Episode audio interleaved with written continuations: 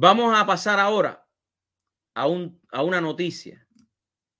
Esta noticia es de este año precisamente.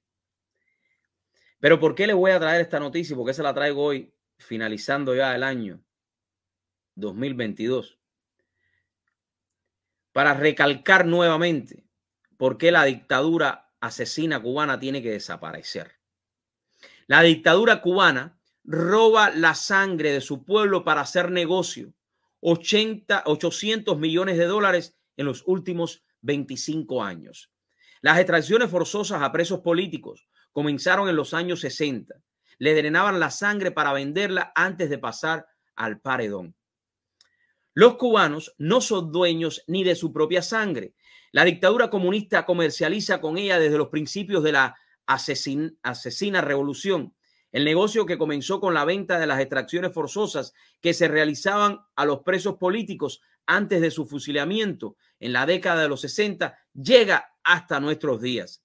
En la actualidad se realizan campañas de donación masiva supuestamente voluntarias bajo la premisa de salvar vidas, pero la realidad es que solo sirven para engordar las arcas del castrocomunismo.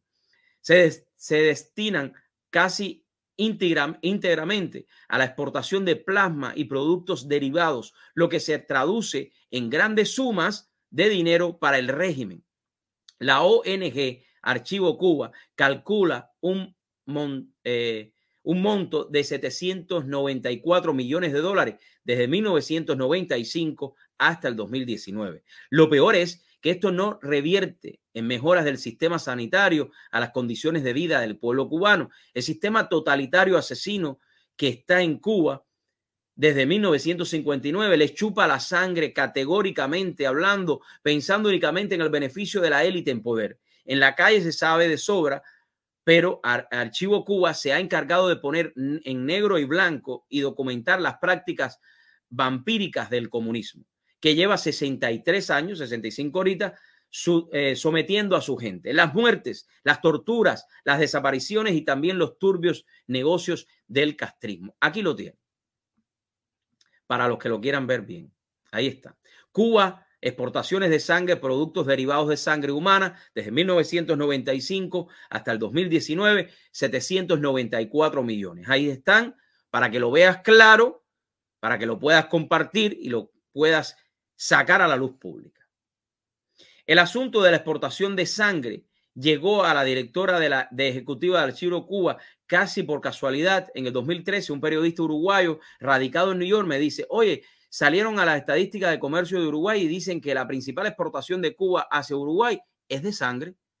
A María Werlau se le encendió la bombilla y se puso a investigar. La tarea no era fácil, según, la, según ha reconocido para eh, Libertad Digital porque ninguna estadística de Cuba es fiable.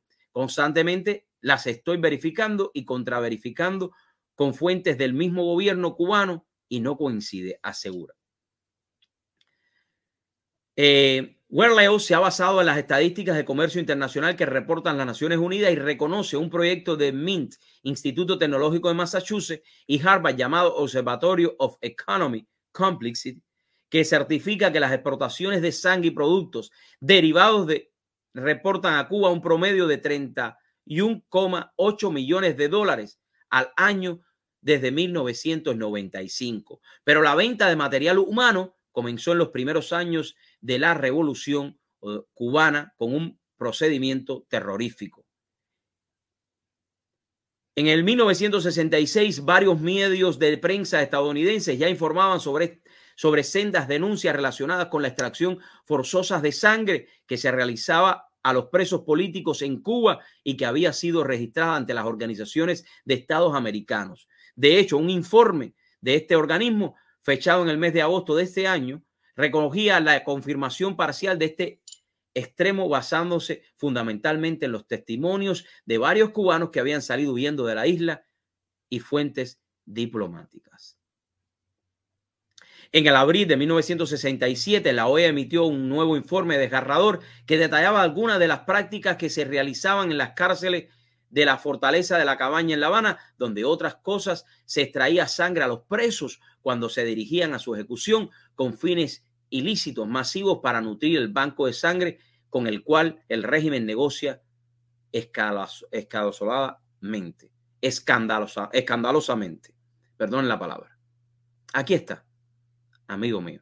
El texto reconoce que desde las 6 de la mañana hasta las 6 de la tarde del 27 de mayo de 2010, 1966, 166 presos políticos, militares y civiles fueron fusilados después de sacarle a la fuerza un promedio de 7 pintas de sangre, alrededor, alrededor de 3.5 litros de los 5 que tiene un cuerpo humano de media, a cada uno de ellos provocándole anemia cerebral, estado de inconsistencia y parálisis mientras aún estaban vivos.